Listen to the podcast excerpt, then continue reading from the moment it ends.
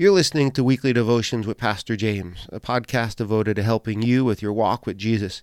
We do this by looking at the scriptures through devotions and messages every week. For more information, you can find us at gardeningthewell.com, and would love for you to connect with us over there. You can visit our blog, you can visit our bookstore, and you can connect with us and shoot us some feedback. Send us questions, maybe something you'd like to hear an episode on. And with that said, let's jump into it today.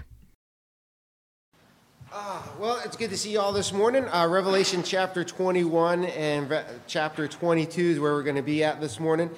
Don't worry, I'm not reading all of that. But if you want to open up to Revelation chapter 21 and 22, and as you're doing that, quick word of prayer. Father God, thank you for this series that you have allowed us to be in over the last couple weeks and months, to see what is next of what your word tells us. And Father, this morning as we close this series, help us to realize that we did not cover everything that your word tells us, but to just to learn and have a right understanding of all of it, Lord. Jesus, this morning we come to talk about heaven, and I pray that you would give us the right hearts and our minds to know your word, to live in light of it, but also to check our relationship with you, Jesus. And so we give this to you, and we ask that you would work in all ways and all things. We ask this in Jesus' name. Amen. Good morning. Jack, you doing okay up there with this? So far. Do you want me to hold it, or are we good with this? Fine.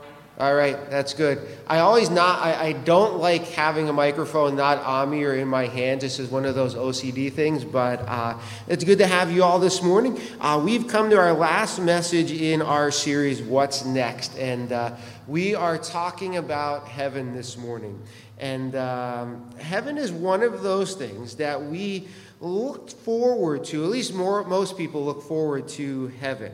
I'm pretty sure that those of you that are in the building today, you look forward to heaven, and I hope you do.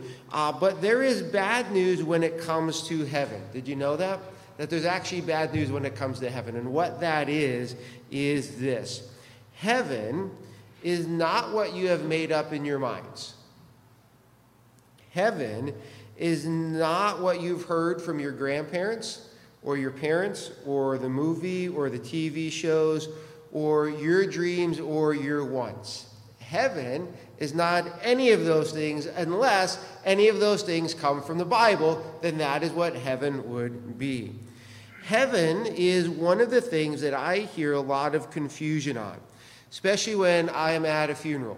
I go to a funeral, whether I'm attending a funeral or I'm officiating the funeral, there's always a lot of confusion when it comes to heaven. Heaven has been turned into something that gets passed down from one generation to another generation, and because of that, the idea of heaven gets changed. I'll give you an example. How many of you know of old wives' tales? If I say that, how many know? Where do old wives' tales come from?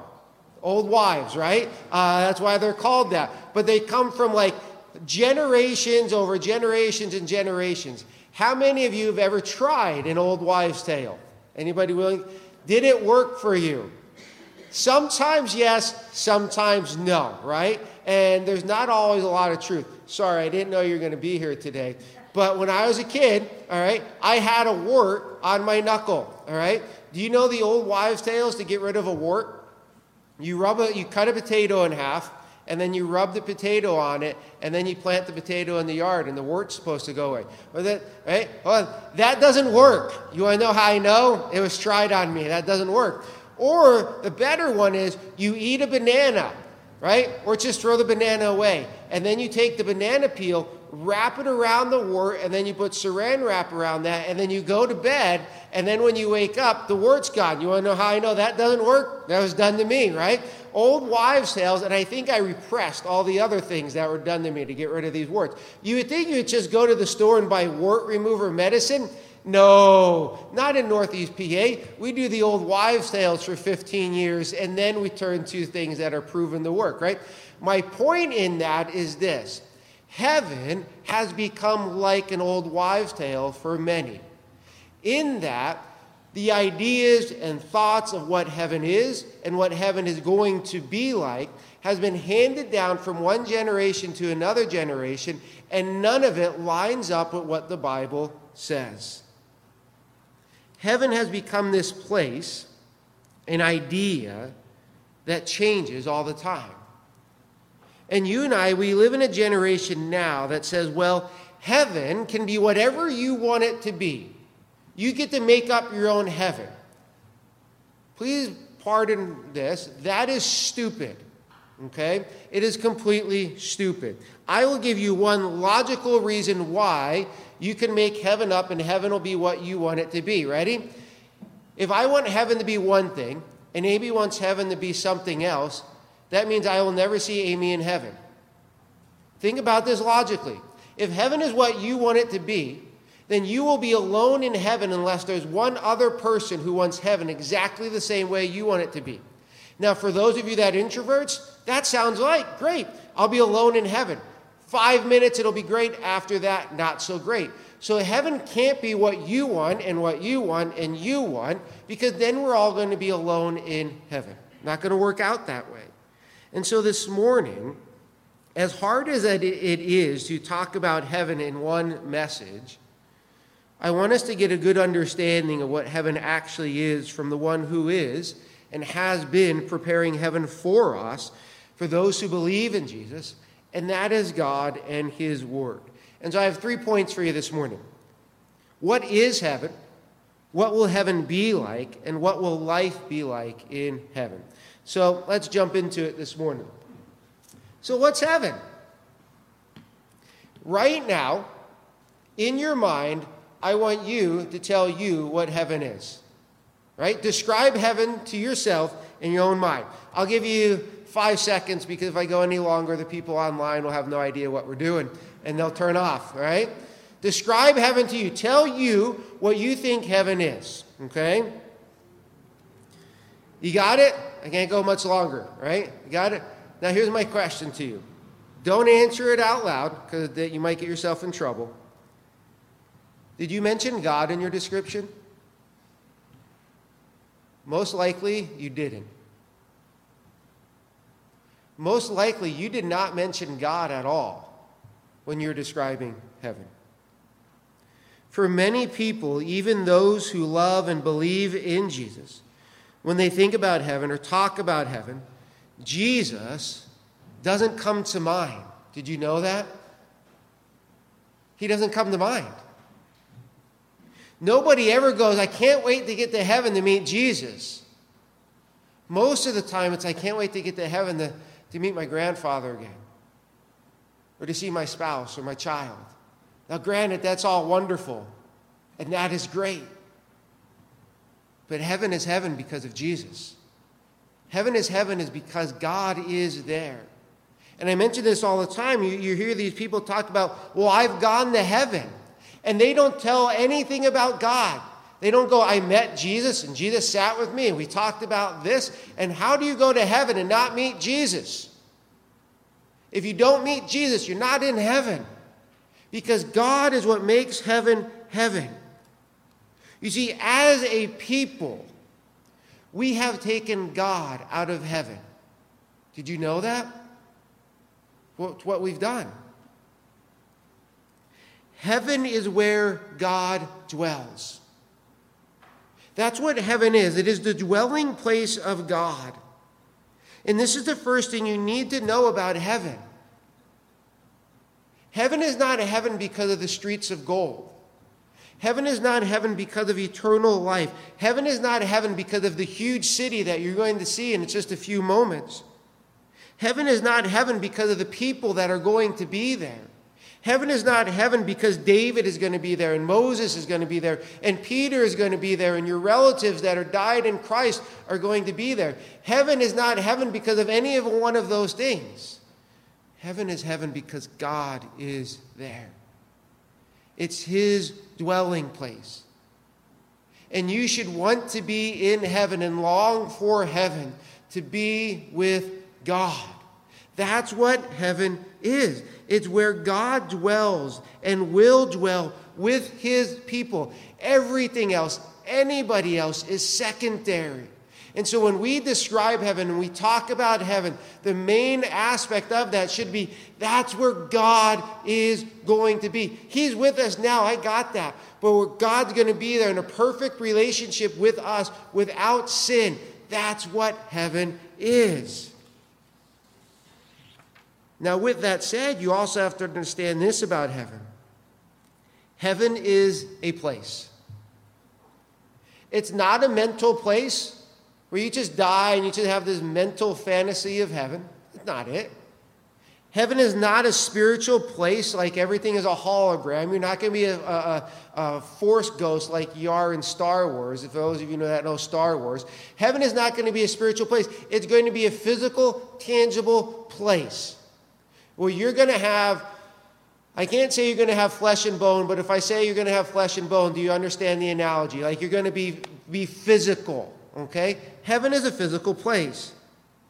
It is a real place for those that are in Christ. And as I said, heaven is what God has made it, not what you want. You're going to be very surprised when you get to heaven because it's going to be completely different than you ever thought of or that maybe you even wanted. And see, that doesn't sit well with people all the time. But heaven is not what you and I want. Heaven is what God wants. He's the creator, not you, not me. And we go, well, but I want this to be in heaven. And what about, do you ever sit back and look at our creation and go, it is broken and tainted and marred by sin. But yet it's still beautiful, isn't it? Go, God created that in 6 days.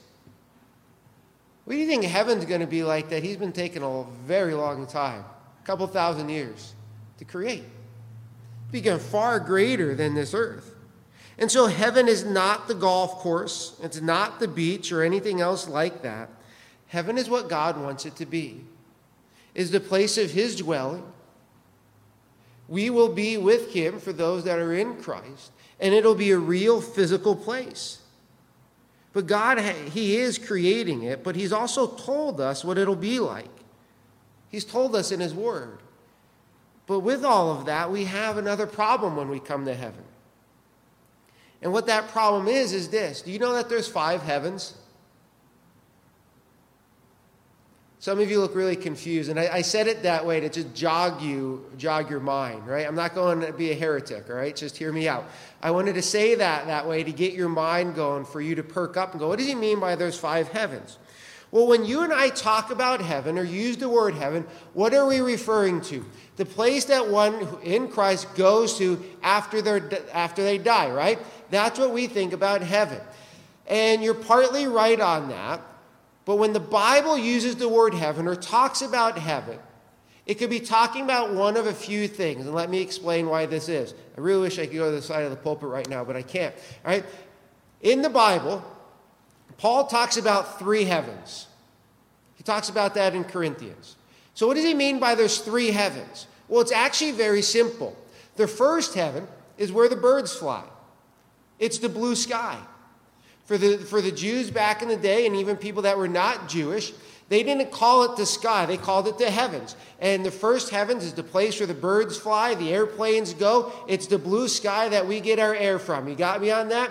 The second heaven, the Bible calls the night sky.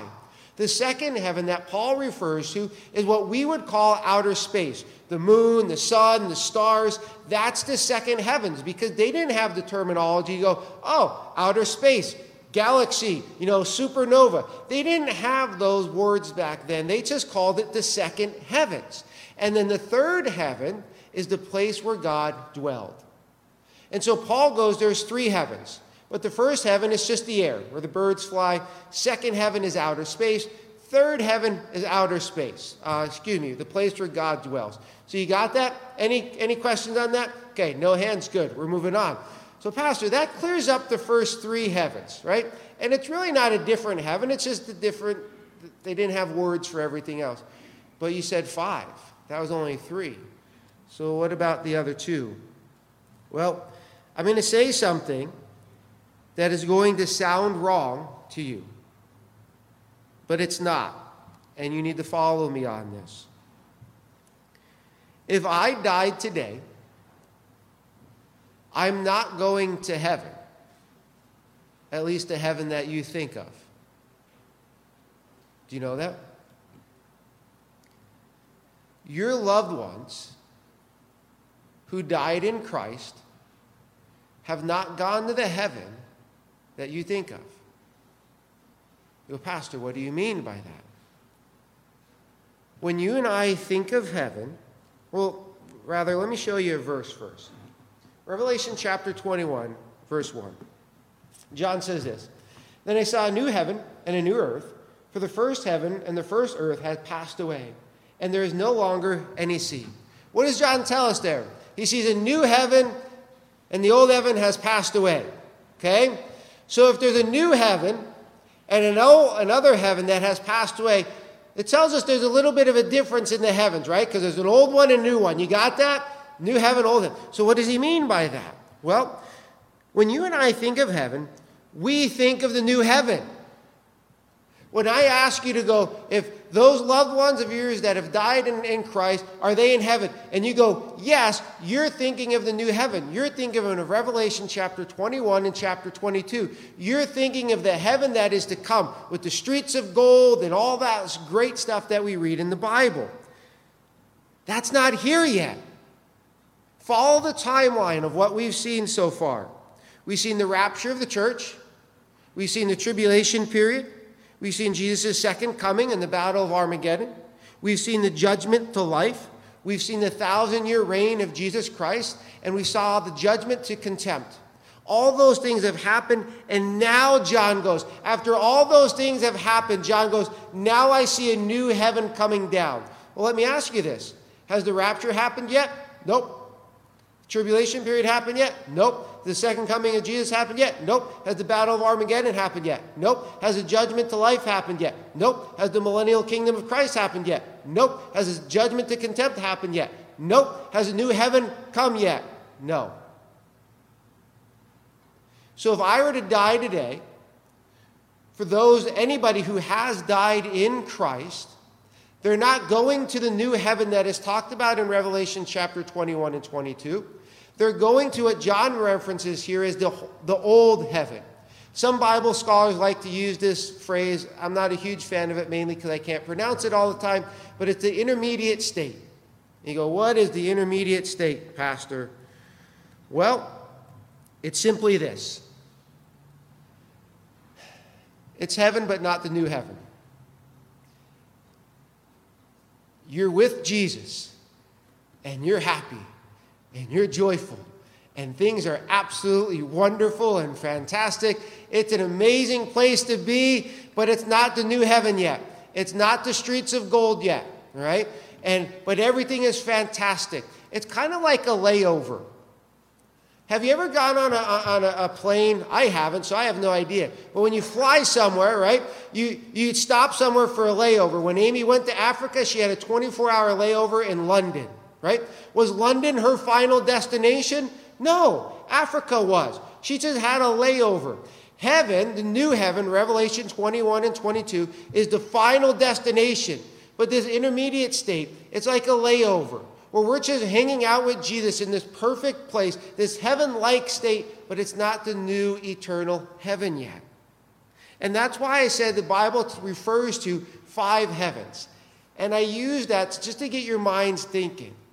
You have the sky with the birds and the birds. You have outer space. You have the place where God dwells. You have this intermediate state where those who die today in Christ, yes, they're with Jesus, joyful, happy, pleasant. Everything's good. Everything wonderful.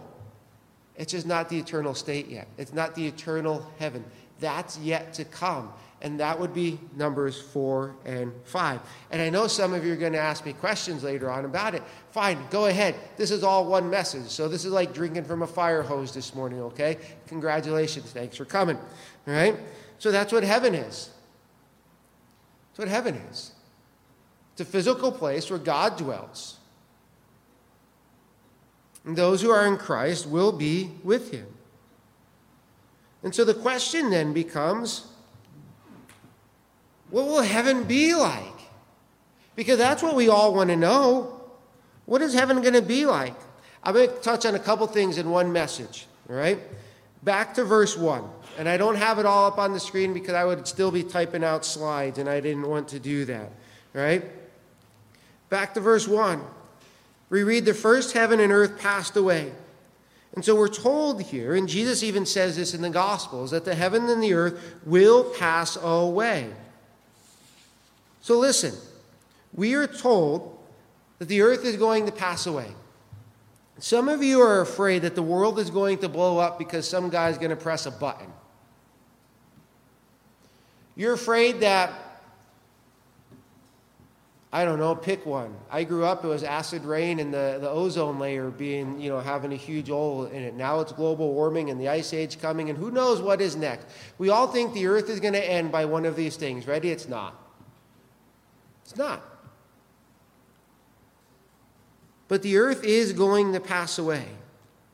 And God is going to bring a new earth. And it is on that earth that heaven will be found. That the eternal heaven will be on earth. But there's a really big argument in that phrase that the earth is going to pass away. You want to know what the argument is? It's this. Some people think that God is just going to blow up the earth. Okay? That after the millennial kingdom, that it's all gone. You see that in chapter 20, where the judgment for contempt happens, and we read that the heavens and the earth just fled from the presence of God. And a lot of people think at that point, God's going to go, boom, all right? And all is gone. And God is going to recreate the earth literally from the ground up, that everything is going to be brand new from the core of the earth outward. Some people think that. Others think that God is just going to take this earth and restore it. Some of you have restored things. You didn't completely destroy the item. You just restored it.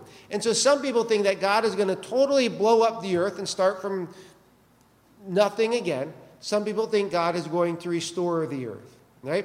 So what is it? Well, I don't have time to tell you, so you can dig into that later on. If you want to ask me questions, you can, all right? You can dig on in it. But what I want you to see is this. John goes, there's a new heaven and a new earth. That word new, it means fresh. It means different. It means better. The earth that you know of now is going to be fresh and different and better. The new earth is going to be completely different. Now, some scholars, and I would agree with them, believe that some aspects of the new earth are going to remain the same. That you could look at and go, for example's sake, I'm not going to say this happens, but for example's sake, oh, the Grand Canyon, I remember that from the other earth, right? That there might be some type of continuity between the two. I don't know. I haven't been to heaven yet, okay? But the earth is going to be completely different, right? And we know that because of what John says next. Where are my beach people at? Okay, some of you are beach people. All right, Revelation chapter 21. Then I saw a new heaven and new earth, for the first heaven and the first earth had passed away, and there was no longer any sea. Ha, ha, ha. Right? Why no sea? Because sand is horrible. That's why. Right?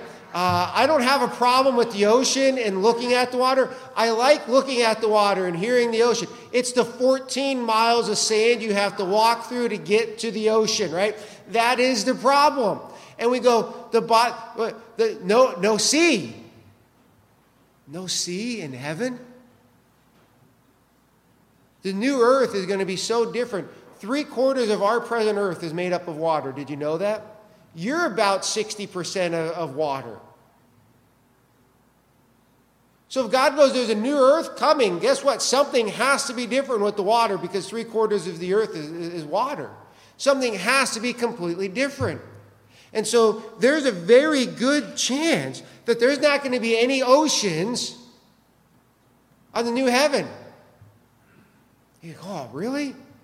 But some of you, my beach people, go, well, Pastor, you said there's a chance that there's not going to be any oceans. What do you mean there's a chance? I'll give you the other school of thought on this. Sometimes the word sea is used in the Bible to speak of, especially in the Jewish context, separation or chaos. And that what John is saying here when he says there's no sea, what he's actually saying is there's no separation between the people. There's not a chaos that is taking place within people or on this planet. And so I give that to all my beach people to give you a little glimmer of hope that there might be a beach that you could sit on in heaven. I don't know, but we'll find out. But the earth is going to be completely, completely different. Which is it? You'll have to wait on and find out. But what else is different? Well, Revelation chapter 21, verse 4. A lot of you know this verse. He, that is God, will wipe every tear from their eyes. There will be no more death or mourning or crying or pain, for the old order of things has passed away. And so right off the bat, we read this. He will wipe every tear from their eyes. How many of you have ever heard the saying, there will be no tears in heaven? Here's my question for you. How does God wipe the tear from your face if there's no tears? Some of you are like, oh man, I hate when he does that stuff. I think there's tears in heaven. I could be wrong on this, but I think there's tears in heaven. Do I think there's tears of pain and sorrow and mourning and grief? Nope, not at all. How many of you have laughed so hard that you've cried?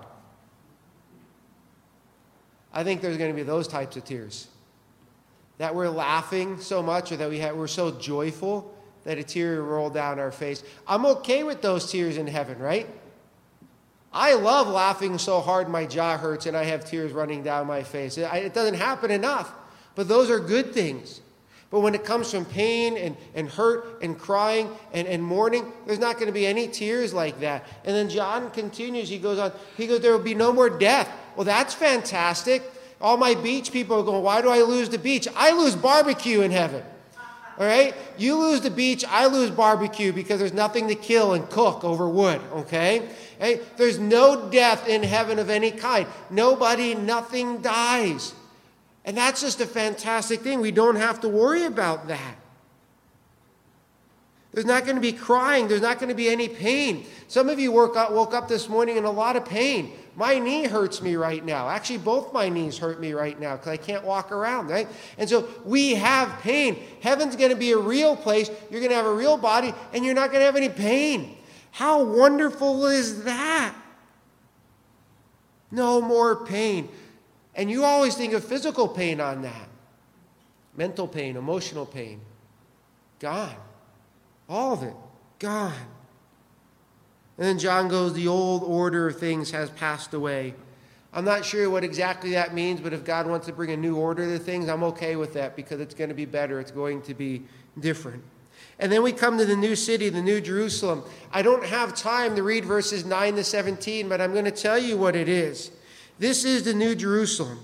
It is a city that God has been and is working on for a long time. So the new earth is here. It's heaven on earth. And then what? God goes, I want a capital city, to use that language. And so in verses 9 to 17, John goes, I saw this city coming down out of heaven. And he goes, it was absolutely amazing. And this city seems to be where you and I are going to live, all right? Those of you that like the country, there's a good chance you're going to live in the city in heaven. You go, well, how can everybody live in one city? Because you think about it, every person who has ever believed in Jesus Christ living in one city, it's possible. Well, how is it possible? Well, if you notice the size of the city down in verse 16, we are told that the city is laid out like a square. You all know what a square is, right? Okay, good. And John tells us that this square is equal in size, which means the length and the width and the height, all the same distance. You got that? And he tells us that it's 12,000 stadia. And you go, Pastor, that means absolutely nothing to me because I don't know what a stadia is. 12,000 stadia is 1,500 miles. So this city, this capital city, is 1,500 miles wide. It is 1,500 miles long, and it is 1,500 miles high. You go, how long is 1,500 miles? Pretty much from Maine to Florida is 1,500 miles. You think that's a pretty big city? Yeah. It's a huge, huge city. and it's cubed. Because John tells us it's also 1,500 miles high. Well, what do you mean by that, Pastor? Well, it seems because it's 1,500 miles high that we're going to be living up there too. Imagine the view of the new earth and the new heavens from 1,500 miles up. Kind of sounds like fun, right? It's going to be huge. We're going to live in this city, and we're going to be able to leave this city.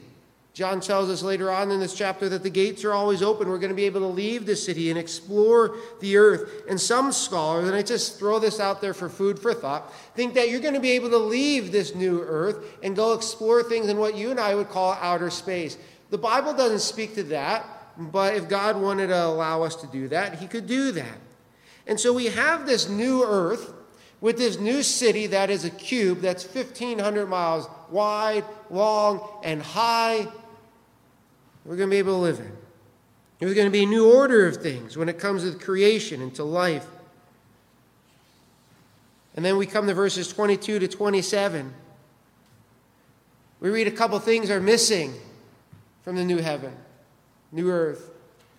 John tells us there will be no temple in heaven, meaning no place to go and worship the Lord. No church, if you will. I don't have to listen to the pastor preach anymore. Hallelujah, right?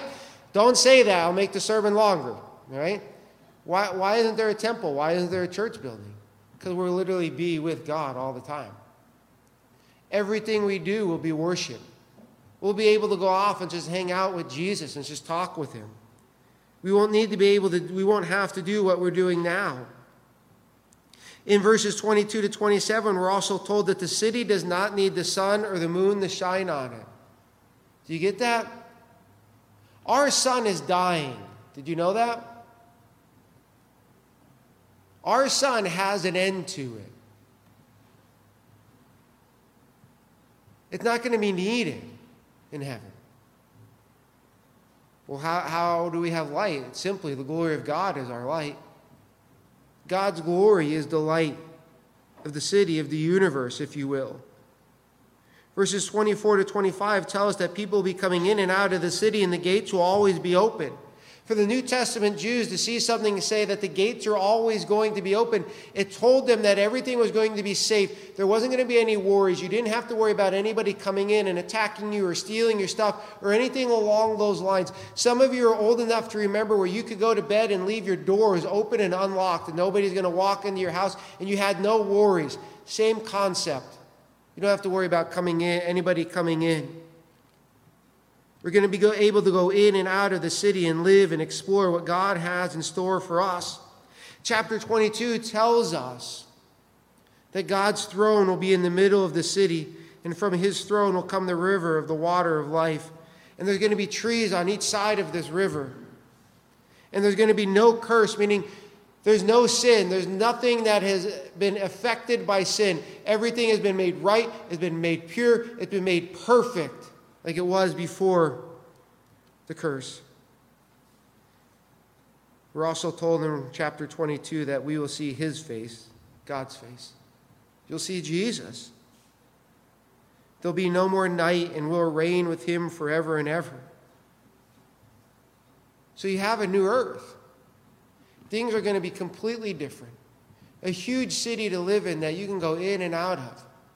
There's not going to be a central place of worship. There's not going to be a sun or a moon. Can God create those things? Absolutely. Are we going to need them? No, because his glory is going to give us the light. There's going to be a new order to things. No death, no pain. Everything is going to be absolutely wonderful. That's what heaven is going to be like. And so we see that heaven is a real place that we're going to end up at. And that's a very quick overview of what heaven will be like, but I know what some of you are thinking and asking. Well, what about me? What am I going to be like? Well, let's answer it. What will life be like? Because this is where a lot of the misinformation comes from. I'm going to answer this question in three sections for you. I'm going to answer by talking about you, your body, your activities in heaven, and your relationships in heaven. And hopefully by covering those three sections, it'll give you an idea what life will be like in heaven. And once again, please remember, this is only one message. I'm just trying to give you an overview of all of it. So what will you be like? Well, you, if you're in heaven, you'll have a new body. Not many of you even smiled at that, right? I thought you'd be more excited to learn about heaven today. You're going to have a new body. What does that mean? Bob 2.0. Bob, I don't know if good thing or bad thing, right? No, it's a good thing. Bob knows I'm kidding. You get an upgraded body, to use that language. You get a brand new body that is suited for heaven. Your body is not going to die. It's not going to decay. You're not going to have to worry about knee pain or ankle pain or back pain or hip pain or headaches or sore throats. No allergies. Yes, right? No allergies, no migraines, right? No physical therapy, no, like nothing, right? You're not going to... I forgot to open the gate this morning for church, right? I'm standing here and I'm seeing the cars pull in and going, why is everybody going to the second entrance? And then I go out and go, did I forget to open the gate? And I open up the main door and I look down, there's John opening up the gate. I'm going, how does the pastor forget to open the main gate of the parking lot on a Sunday morning, right? You're not going to forget things, not at all. You're going to have a new body suited for heaven. But with that said, you're still going to be you. There's a very good chance you're still going to look like you do now. But remember, you get a new body. How do we know that? Well, a lot of this is based off of what Paul tells us in his writings, that our bodies will be like that of Christ. Well, you look at the body of Jesus after his resurrection, did he look any different than he did before his death and resurrection? No. But his body was different. It was a resurrected, glorified body. No wrinkles. No bad eyesight. No walking with a limp or anything like that.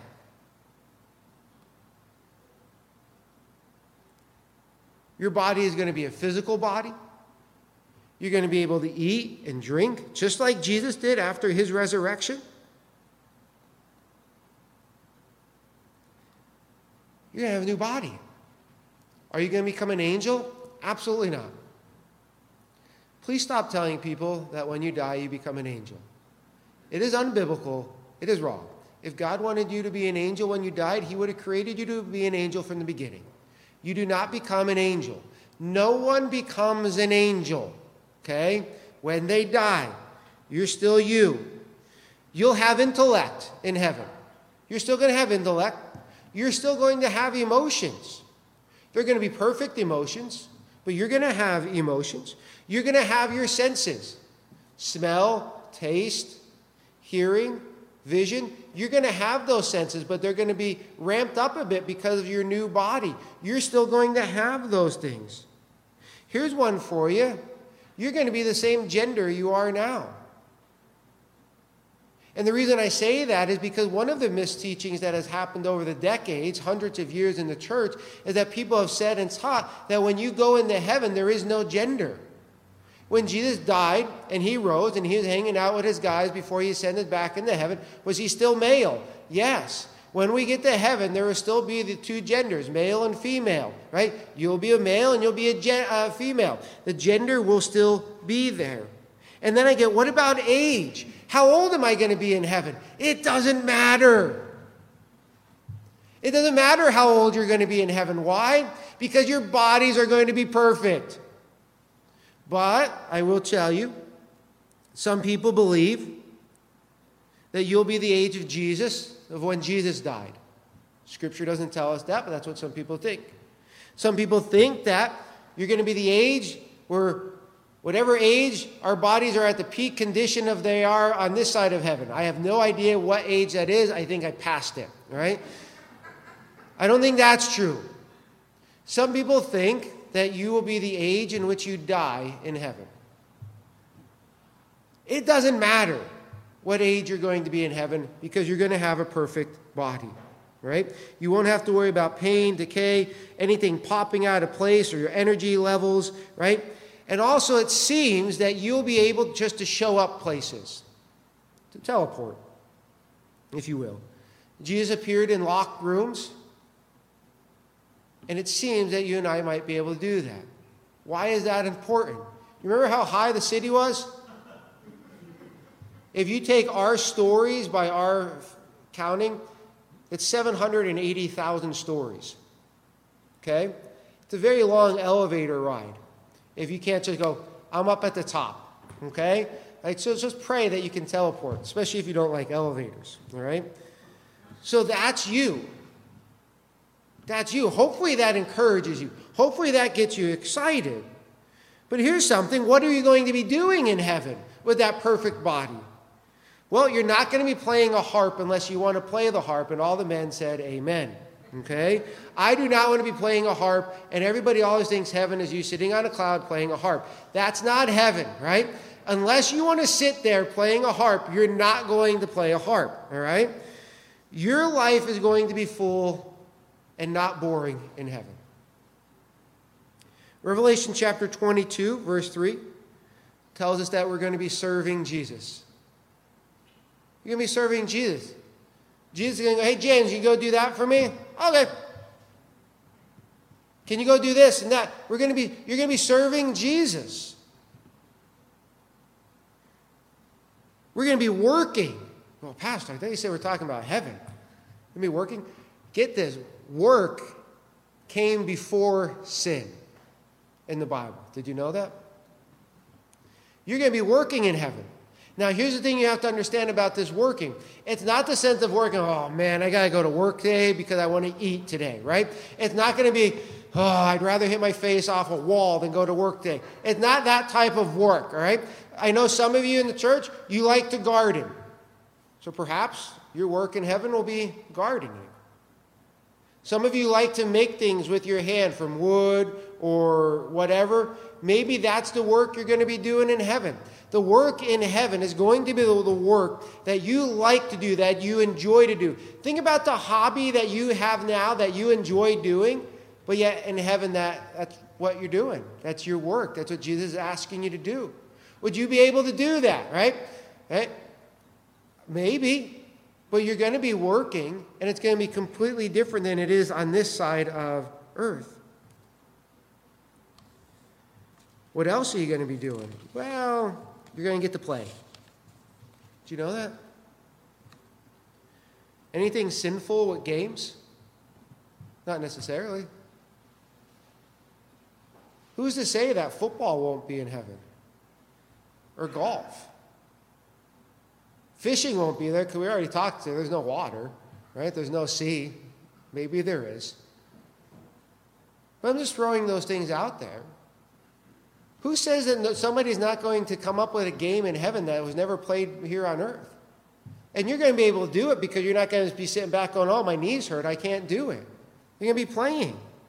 How about this? You're going to explore God's creation.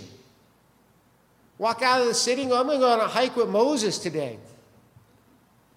Let me go over there and explore what God did over there. Let me go explore over here and explore over here. You're going to have people over for dinner. And talk, and laugh, and enjoy each other. There's going to be life. There's going to be culture and get-togethers in heaven, all without sin. Introverts will like to be around people in heaven. It'll be fantastic. So one last thing. What about relationships? We talked about your new body. We've talked about what you're going to do. What about relationships? Introverts, hold on. This is scary, okay? Introverts, you're going to have relationships in heaven, okay? I'm going to give you a couple seconds to process that and come to terms with that, right? Everything will all be good, all right? You're going to have relationships. You're going to know who people are, all of them. How do you know that, Pastor? Well, Peter knew who Moses and Elijah were on the Mount of Transfiguration without Jesus telling them. And I love the way Charles Spurgeon answered this question. He had a lady come to him one day after church, and she goes, Mr. Spurgeon, will we know people in heaven? And Spurgeon answered her, and the only way Spurgeon could, he goes, Madam, we will not be dumber in heaven than we are here on earth. You know? You will know people in heaven, and you're not going to forget their names. You're going to have relationships with them. We're going to be one big happy family, if you would, in heaven. We're going to know each other. We're going to spend time with each other. We're going to get to know people. I can't wait to sit down and talk to Moses. I want to get to know Moses. I'm going to be able to do that. But then we come to this question, will we be married in heaven? Yeah. You'll be married in heaven. And some of you are like, oh man, I wish that was a no. Your marriage will be to Jesus. The church is the bride. Jesus is the groom. So to say you'll be married in heaven, yes, you'll be married to Jesus. Well, what about my spouse that I have now, Pastor? Will I be married to them? No. You won't. Jesus talks about this in Matthew. He goes, there'll be no marriage and no one given in marriage in heaven. So we won't be married in heaven, not to our spouses. It doesn't seem like we are, at least. And that kind of gets us a little bit down. It gets me down. But I will tell you this, apart from Jesus, I don't think you'll have a deeper, more meaningful relationship with anybody else in heaven than the spouse that you had on this earth. I think your deepest relationships outside of Jesus in heaven will be with your spouse and your children, if they're there. That you'll have a relationship with them that is unmatched. I can't think of not spending time with Amy in heaven. I know I will. I know we'll have a deep relationship in heaven. Will we be married? Do you look at marriage from our viewpoint here? I don't think so. But I think that deep, meaningful relationship will still be there with the spouse and with your kids. And then there's one other relationship you're going to have. You're going to have a relationship with Jesus. You'll get to spend time with Jesus like you've never spent time with him before. Even among all those people, Jesus is going to have time for you. Because you want to know why? Time doesn't matter in heaven. It's eternity. It's eternity. You're going to be able to hang out with Jesus and hug him, walk with him, talk with him. Maybe play football with them. I don't know. My point is you're going to have a perfect, intimate relationship with Jesus. And it's going to be for all eternity. That is a very quick and short overview of heaven, but there's one thing that I did not mention to you about heaven yet. And it's this huge misunderstanding. Not everyone goes to heaven. Revelation chapter 21, verse 7. John says, he who overcomes will inherit all this, and I will be his God, and he'll be my son. But the cowardly, the unbelieving, the vile, the murderers, the sexual immoral, those who practice magic arts, the idolaters, and all liars, their place will be in the fiery lake of burning sulfur. This is the second death. What is that second death? We talked about it the other week ago. The lake of burning sulfur is hell. And Jesus goes, these people will not be there. And he lists a couple of sins so that the people of the day can identify people. The point is this, that anybody who rejects Jesus as Lord, God, Savior, and King does not end up in heaven. We hate that. We ignore that, but it is the truth, and I have to tell you this, that anybody who does not make a decision to turn to Jesus, to repent of their sins, confess their sins, put their faith and their trust in Jesus as Lord, God, Savior, and King, will not be in heaven. Jesus says they won't be here. Matthew chapter 7, verse 21, this is a great nightmare, where Jesus will look at the people and go, I never knew you, away from me. The person has to turn to Jesus by faith and repent of their sins so that they could be in heaven. And if they never do that, they're not in heaven. So here's my question. Will you be in heaven? Don't care how long you've been to church. Don't care if you have all 66 books of the Bible memorized. Don't care how much money you give or the good that you do. Have you turned to Jesus? Have you repented of your sin and confessed your sin? Have you put your faith and your trust in Jesus and asked him to forgive you of your sins and yielded your life over to him? Because if you haven't done that, you're not going to be in heaven unless you do that. I can't make that decision for you. All I can do is tell you the truth about it. If you haven't done that, stop waiting. You need to turn to Christ today. Let us pray. Father, we thank you for this series that we've had. Thank you for enabling us and allowing us to look at what comes next. Father, at all, we need to have a right relationship with you, Jesus. And Holy Spirit, I pray that if anyone that hears these words, your words, does not have a right relationship with you, that you would draw them to salvation through faith in Christ alone. That you would work in them and bring them to you, Lord God. We ask this in Jesus' name. Amen.